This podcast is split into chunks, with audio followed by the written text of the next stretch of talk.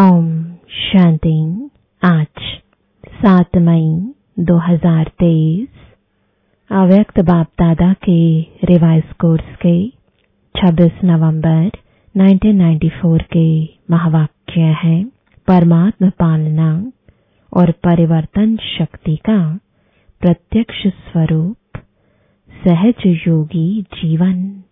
आज बाप दादा हर एक बच्चे के मस्तक पर विशेष श्रेष्ठ भाग्य की तीन लकीरें देख रहे हैं। सर्व बच्चों का भाग्य तो सदा सर्वश्रेष्ठ है ही। लेकिन आज विशेष तीन लकीर चमक रही है।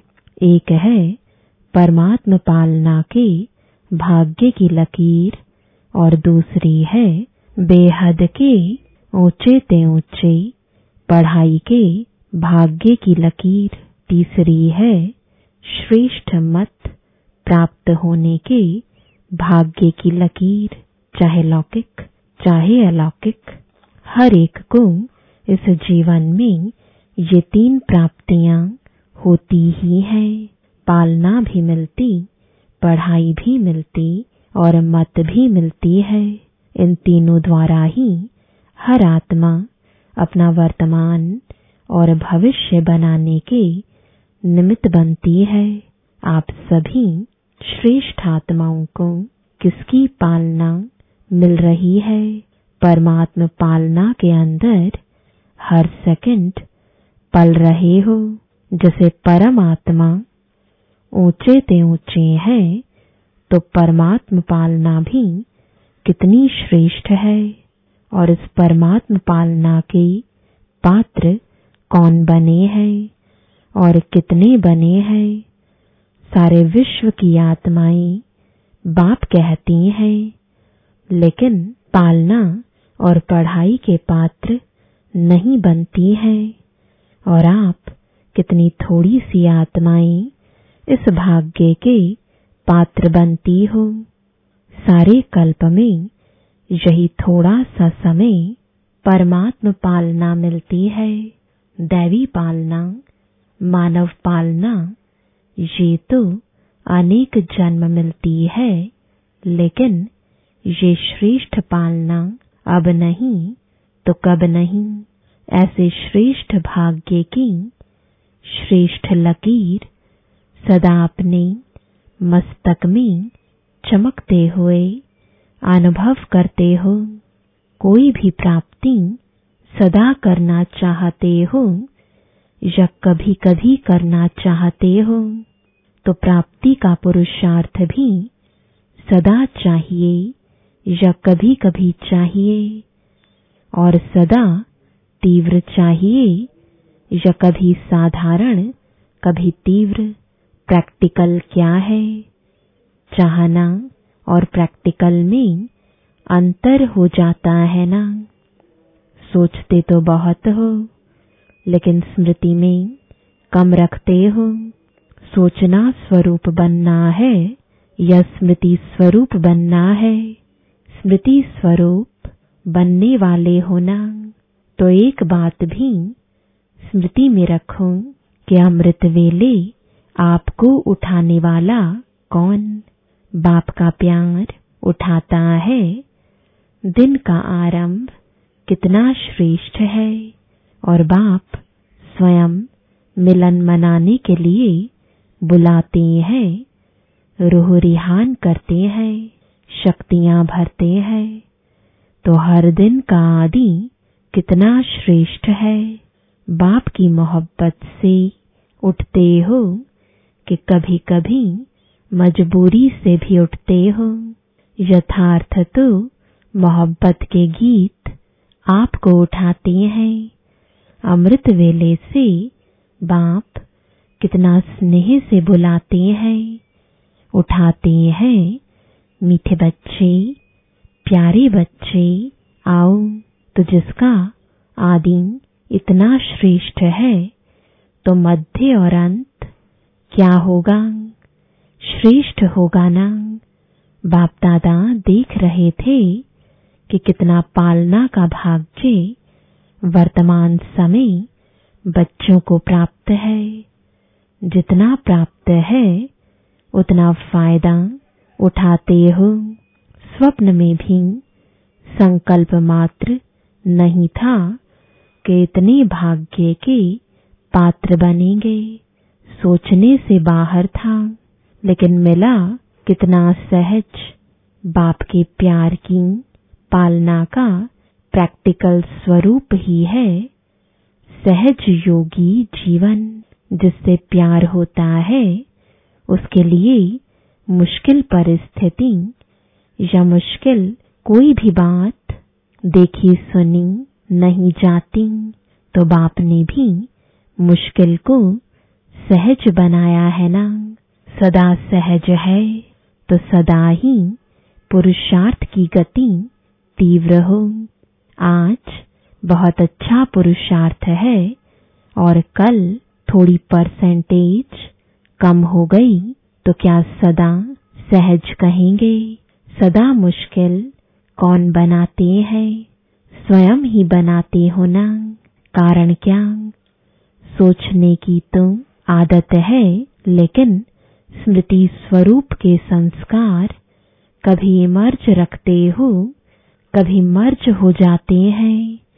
क्योंकि स्मृति स्वरूप, सो समर्थ स्वरूप, सोचना यह समर्थी स्वरूप नहीं है। स्मृति समर्थी है। विस्मृति में क्यों आ जाते हो?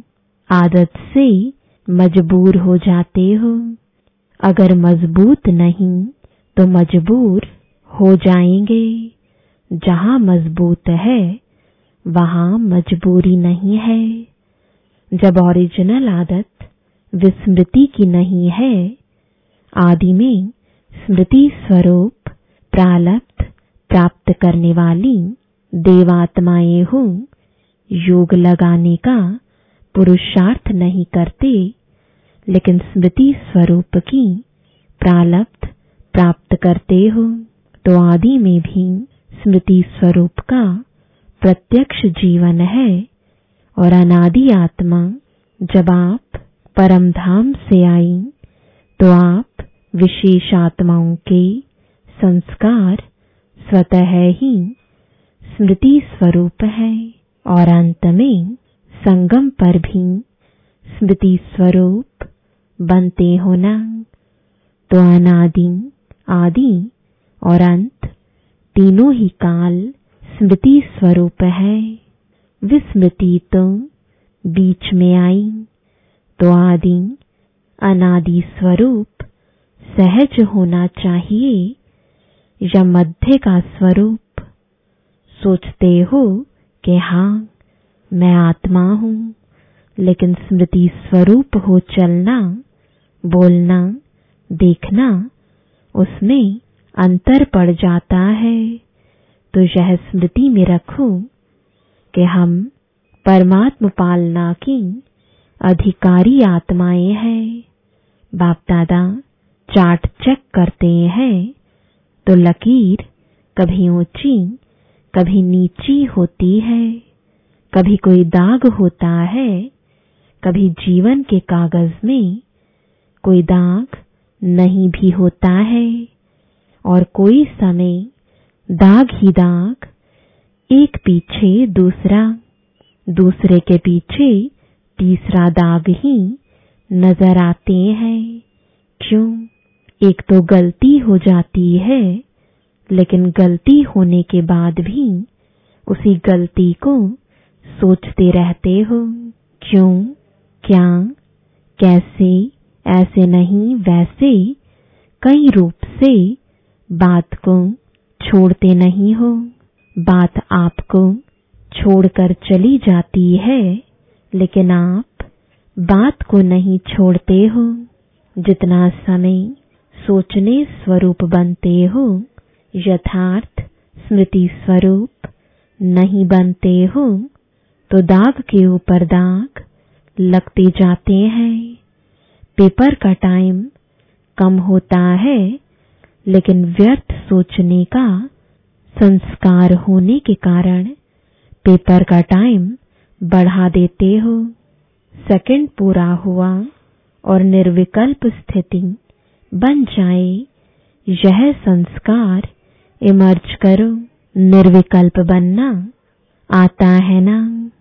अपने श्रेष्ठ भाग्य को स्मृति में लाकर सदा हर्षित रहो।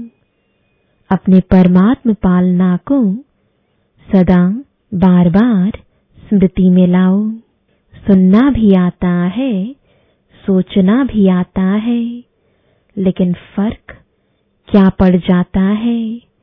बाप दादा बच्चों का खेल देखते रहते हैं। सारे दिन में क्या क्या खेल करते हो? ये रात्रि को चेक करते हो ना? माया के खिलौने बड़े आकर्षण वाले हैं। तो उन खिलौनों से खेलने लग जाते हो। पहले तो बहुत प्यार से माया खेल कराती है और खेल कराते कराते जब हार खिलाती है, तब होश में आते हैं। मेजॉरिटी में एक विशेष शक्ति की कमी रह जाती है। कभी बहुत अच्छे चलते हो, कभी चलते हो, कभी उड़ते हो, आगे बढ़ते हो, लेकिन फिर नीचे क्यों आ जाते हो? इसका विशेष कारण क्या? परिवर्तन शक्ति की कमज़ोरी है। समझते भी हो कि ये यथार्थ नहीं है, लेकिन परिवर्तित होने की कमी हो जाती है।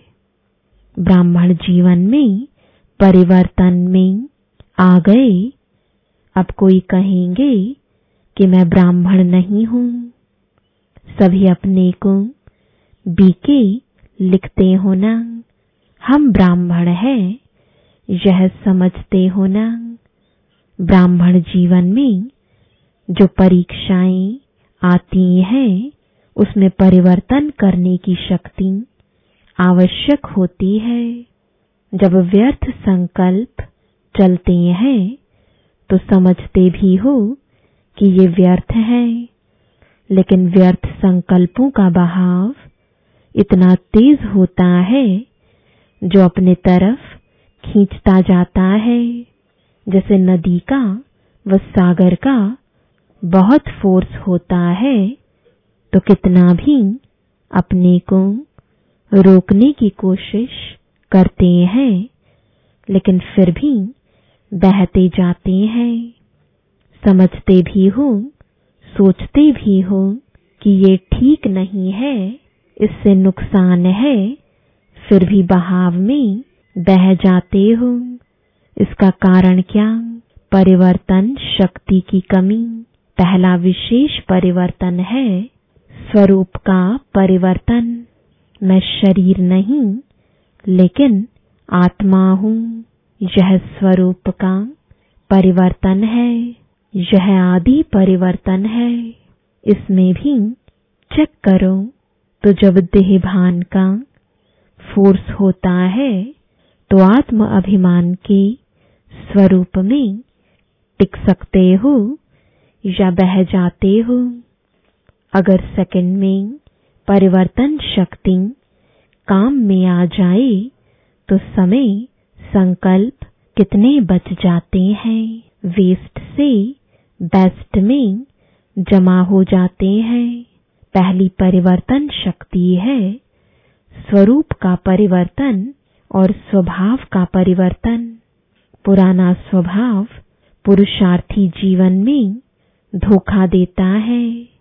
समझते भी हो कि यह मेरा स्वभाव यथार्थ नहीं है और यह स्वभाव समय प्रति समय धोखा भी देता है, यह भी समझते हो। लेकिन फिर भी स्वभाव के वश हो जाते हो। फिर अपने बचाव के लिए कहते हो कि मेरा भाव नहीं था, मेरा स्वभाव ऐसा है। मैं चाहता, या चाहती नहीं हूँ, लेकिन मेरा स्वभाव है। ब्राह्मण बन गए तो जन्म बदल गया, संबंध बदल गया माँ बाप बदल गए, परिवार बदल गया, लेकिन स्वभाव नहीं बदला। फिर रॉयल शब्द कहते कि मेरी नेचर है तो पहली कमज़ोरी स्वरूप का परिवर्तन दूसरा, स्वभाव का परिवर्तन। तीसरा, संकल्प का परिवर्तन। सेकंड में व्यर्थ को समर्थ में परिवर्तन करो। कई समझते हैं, बस आधा घंटे का तूफ़ान था। आधा घंटा, पंद्रह मिनट चला, लेकिन आधा घंटा व पंद्रह मिनट की कमज़ोरी संस्कार बना देती है ना। जैसे शरीर में अगर कोई बार बार कमज़ोर होता रहे तो सदा के लिए कमज़ोर बन जाते हैं। तो पंद्रह मिनट कोई कम नहीं है। संगम युग का एक एक सेकंड वर्षों के समान है। तो ऐसे अलबेले नहीं बनो। भल थोड़ा ही चला लेकिन गवाया कितना? जब कदम में पदम कहते हो तो पंद्रह मिनट में कितने कदम उठेंगे और कितने पदम गवाए? जमा में तुम हिसाब अच्छा रखते हो, कदम में पदम जमा हो गया। लेकिन गवाने का भी तो हिसाब रखो तो न चाहते हुए भी संस्कार खींचते हैं। जो भी बात बार बार होती, वो संस्कार रूप में भर जाती है। तो संकल्प परिवर्तन करो। सिर्फ़ सोचते नहीं रहो। करना नहीं चाहिए। हो गया। क्या करूँ? नहीं। सोचो और करके दिखाओ। कहते हो, बीती को बिंदी लगाओ। एक दो को ज्ञान देते हो ना? कोई आकर बात करेंगे तो कहेंगे, ठीक है, बिंदी लगा दो, लेकिन स्वयं बिंदी लगाते हो। बिंदी लगाने लिए कौन सी शक्ति चाहिए? परिवर्तन शक्ति परिवर्तन शक्ति वाला सदा ही निर्मल और निर्माण रहता है, जैसे पहले भी बाप दादा ने सुनाया है कि मोल्ड होने वाला ही रियल गोल्ड है। रियल गोल्ड की निशानी है, वो मोल्ड हो जाएगा। तो चेक करो कि परिवर्तन शक्ति समय पर काम आती है या समय बीत जाने के बाद सोचते ही रहते हैं। तो परिवर्तन शक्ति को बढ़ाना है, जिसमें परिवर्तन शक्ति है, वो सबका प्यारा बनता है, विचारों में भी सहज रहेगा। आगे बढ़ते सेवा में रहते हो ना।